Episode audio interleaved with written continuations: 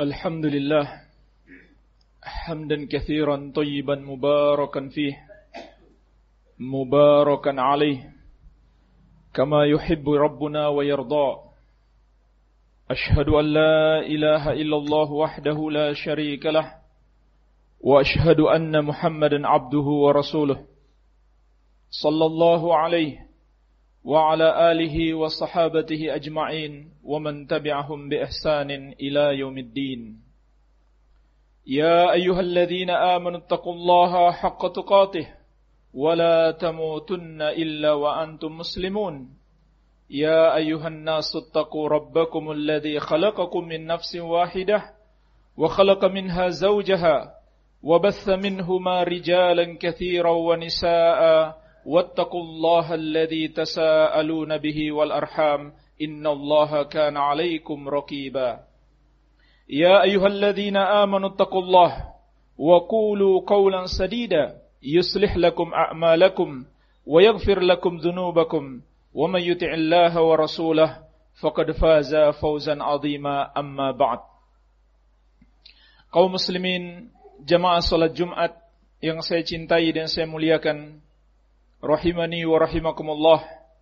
Semoga Allah Subhanahu wa taala senantiasa mencurahkan rahmatnya kepada kita sekalian. Mencintai Allah Subhanahu wa taala termasuk ibadah yang sangat agung. Cinta kepada Allah Subhanahu wa taala termasuk ibadah hati.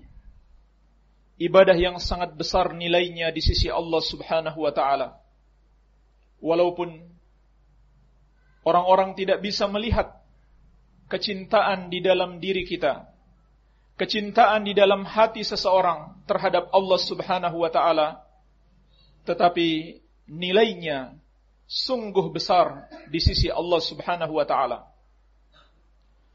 Oleh karenanya jamaah sekalian, Allah telah mengabarkan kepada kita orang-orang yang beriman itu sangat kuat cintanya kepada Allah.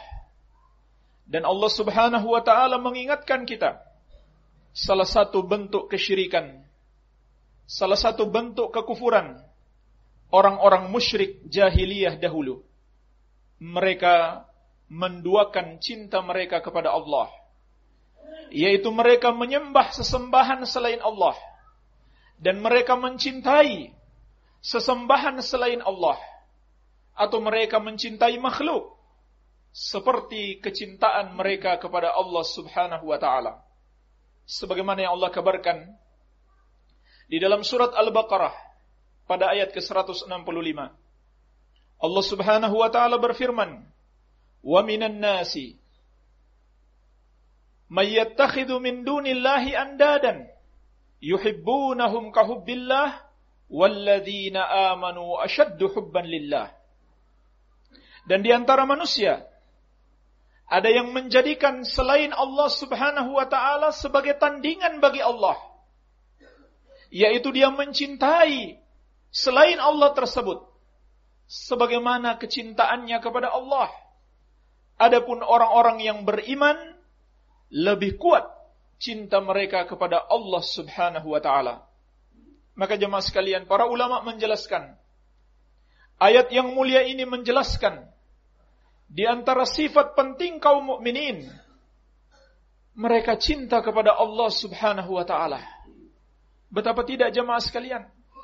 Allah Subhanahu wa taala adalah zat yang maha baik kepada kita. Tidak ada yang lebih baik daripada Allah Subhanahu wa taala. Bahkan seluruh kebaikan makhluk kepada kita itu bagian dari kebaikan Allah kepada kita. Allah Subhanahu wa taala yang telah menciptakan kita. Setelah Allah menciptakan kita, Allah tidak membiarkan kita begitu saja. Allah tabaraka wa taala menyiapkan segala sesuatunya agar kita dapat menikmati hidup ini. Allah Subhanahu wa taala mencurahkan kepada kita berbagai macam rezeki. Allah mencurahkan kepada kita kenikmatan yang tidak terhingga, kenikmatan yang tidak bisa kita hitung. Sebagaimana Allah tegaskan, wa in ta'uddu ni'matallahi la tuhsuha. Andaikan kalian menghitung nikmat Allah, maka kalian tidak akan sanggup untuk menghitungnya. Dan Allah berikan kepada kita semua itu jamaah sekalian secara gratis. Tidak ada yang kita beli, tidak ada yang kita bayar dari kepada Allah Subhanahu wa taala. Padahal itu adalah nikmat yang sangat banyak, nikmat yang tidak terhingga. Yang apabila nikmat itu Allah tarik dari kita, bisa jadi kita kemudian binasa. Jadi subhanallah, sudah sepatutnya Allah Subhanahu wa taala yang lebih kita cintai karena dia yang lebih baik kepada kita dari siapa pun yang terus-menerus memberikan nikmat kepada kita bahkan ketika kita terus-menerus berbuat dosa berbuat berbagai macam kemaksiatan Allah Subhanahu wa taala masih saja menganugerahkan berbagai macam kenikmatannya kepada kita kalau saja kepada orang tua kita betapa kita sangat mencintai mereka karena kebaikan mereka kepada kita sangat banyak, maka Allah Subhanahu wa taala lebih patut untuk kita cintai. Karena kebaikan Allah kepada kita jauh lebih banyak. Bahkan kebaikan orang tua kepada kita itu bagian dari kebaikan Allah Subhanahu wa taala. Kemudian jemaah sekalian, para ulama juga menjelaskan di dalam ayat yang mulia ini terkandung peringatan bagi kita. Salah satu bentuk kesyirikan orang-orang musyrik jahiliyah dahulu yuhibbunahum kahubbillah. Mereka cinta kepada makhluk atau kepada Tuhan-Tuhan selain Allah sebagaimana cinta mereka kepada Allah. Jadi mereka samakan cinta mereka kepada makhluk dengan cinta mereka kepada Allah Subhanahu wa taala. Maka dengan sebab itu mereka dihukumi sebagai orang-orang musyrik. Demikian pula jamaah sekalian, yang lebih parah lagi tentunya kalau ternyata kita lebih cinta kepada makhluk, kita lebih cinta kepada manusia, kita lebih cinta kepada harta, kita lebih cinta kepada kedudukan dan jabatan daripada kepada Allah Subhanahu wa taala. Tentu ini lebih besar lagi dosanya, lebih besar lagi kesyirikan dan kekufurannya.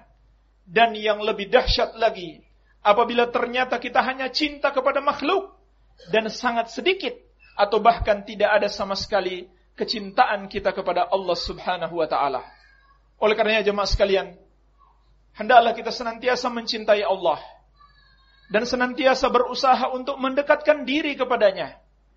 Karena apabila kita mencintai sesuatu, tentulah kita berusaha dekat-dekat padanya. Demikian pula jemaah sekalian, tatkala kita cinta kepada Allah, berusaha berusahalah untuk selalu mendekat kepadanya menyebut namanya agar kita kemudian juga mendapatkan cinta Allah Subhanahu wa taala.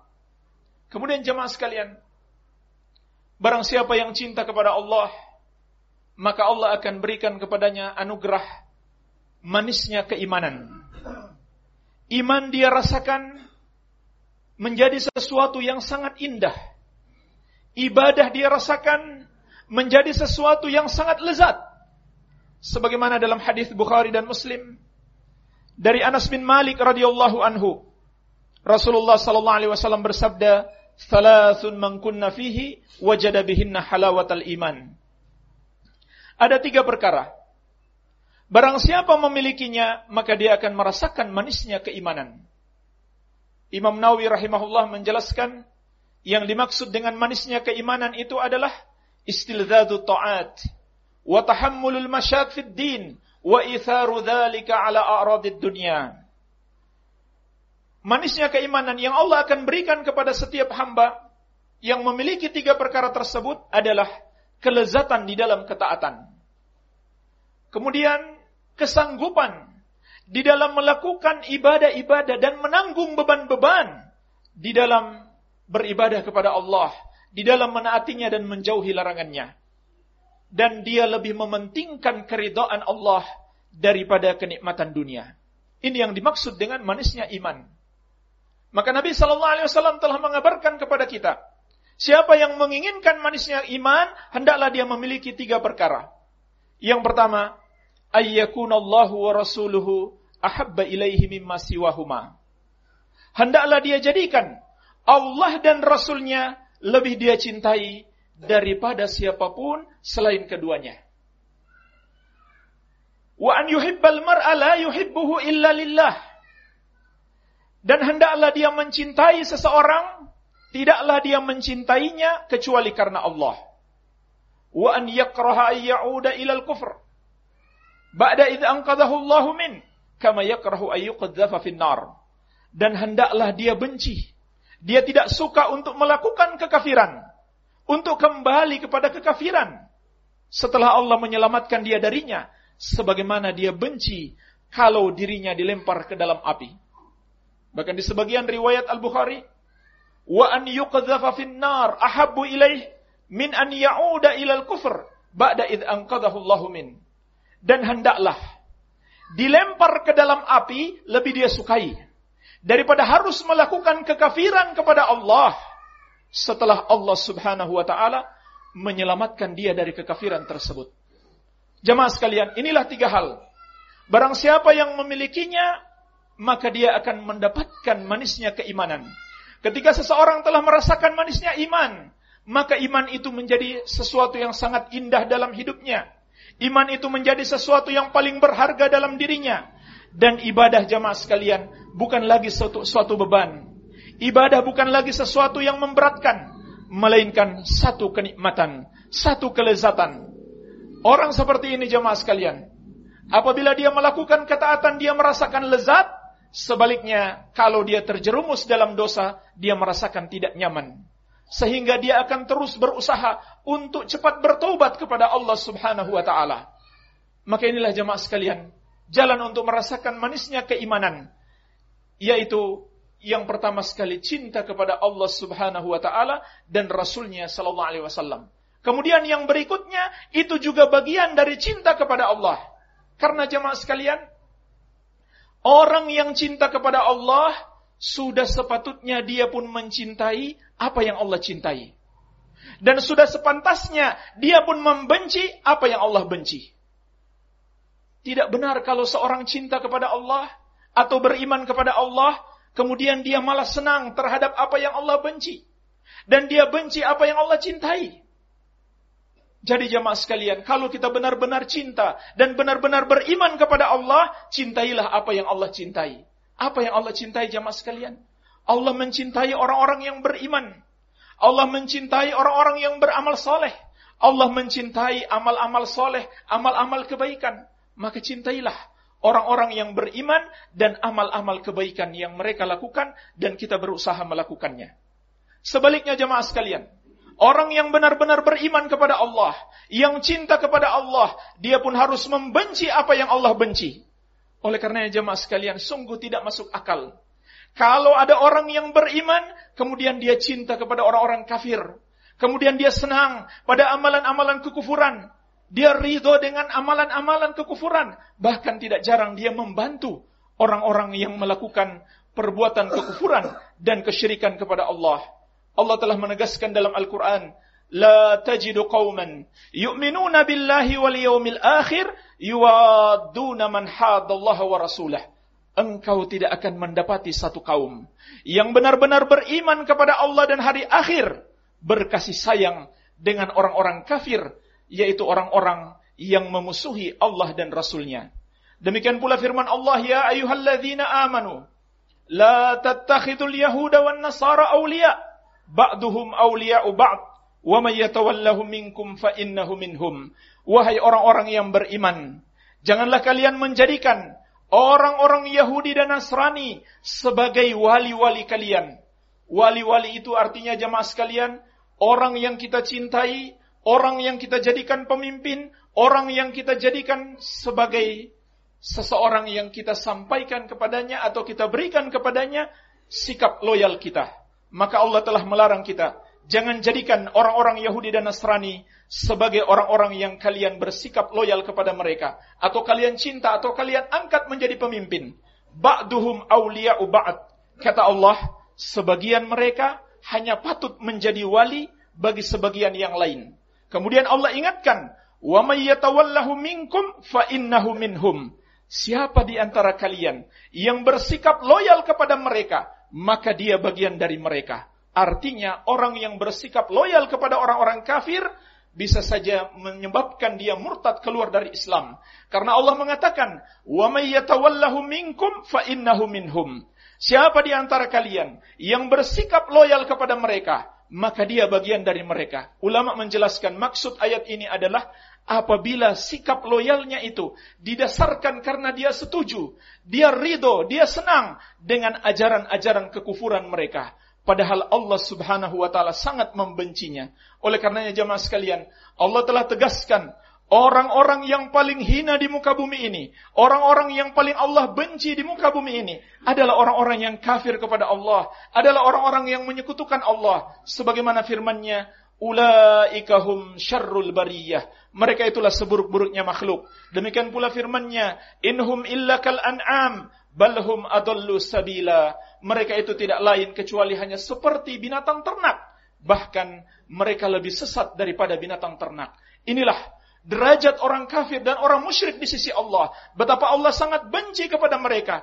Maka tidak sepatutnya orang yang beriman kepada Allah kemudian memuliakan mereka, mengangkat mereka, meninggikan derajat mereka, apalagi mencintai dan bersikap loyal kepada mereka. Wabillahi taufik walhamdulillahirabbil alamin.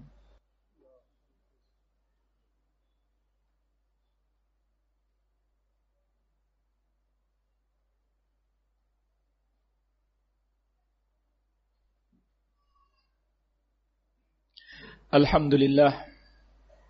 Wassalatu wassalamu ala rasulillah Wa ala alihi wa sahbihi wa man walah.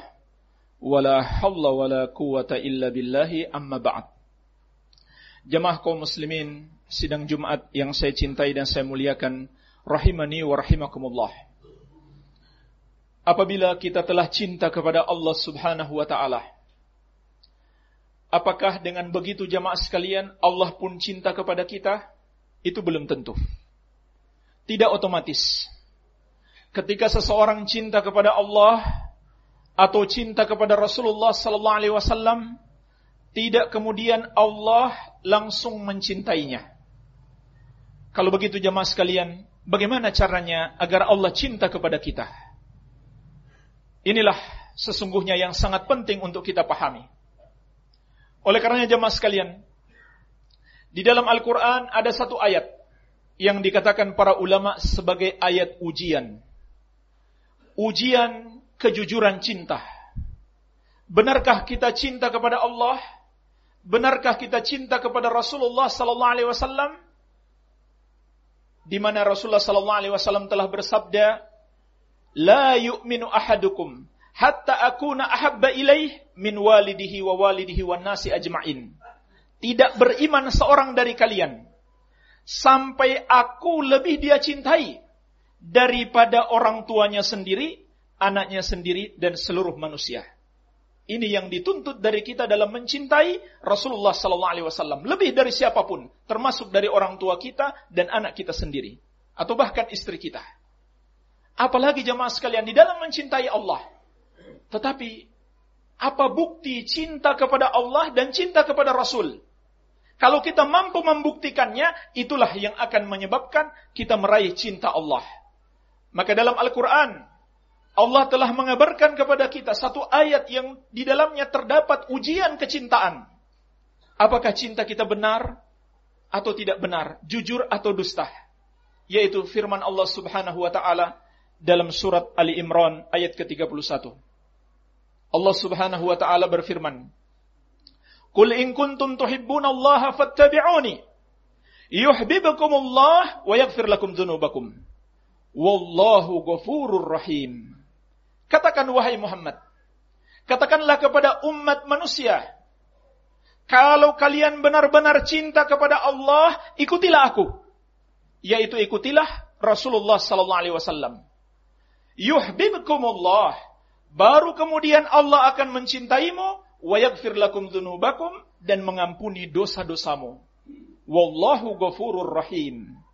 Dan Allah Maha Pengampun lagi Maha Penyayang. Jemaah sekalian, di dalam ayat yang mulia, yang mulia ini Allah Subhanahu wa taala menjelaskan kepada kita syarat untuk meraih kecintaan Allah adalah meneladani Rasulullah sallallahu alaihi wasallam. Inilah bukti kejujuran cinta. Barang siapa yang mengaku cinta kepada Allah, demikian pula cinta kepada Rasulullah sallallahu alaihi wasallam, kalau ternyata dia tidak berusaha untuk senantiasa meneladani Rasulullah sallallahu alaihi wasallam, mengikuti petunjuk-petunjuk beliau, atau malah dia lebih senang membuat cara-cara baru, membuat metode-metode yang baru dalam hidupnya, dalam beragamanya, dalam ibadahnya daripada mengikuti petunjuk Nabi sallallahu alaihi wasallam, maka cintanya adalah cinta yang palsu. Walaupun dia merasa dalam hatinya sangat cinta kepada Allah, sangat kuat cintanya kepada Rasul, tapi ternyata dia tidak mau mengikuti petunjuk Nabi Sallallahu Alaihi Wasallam. Dia lebih senang mengikuti ucapan-ucapan manusia biasa.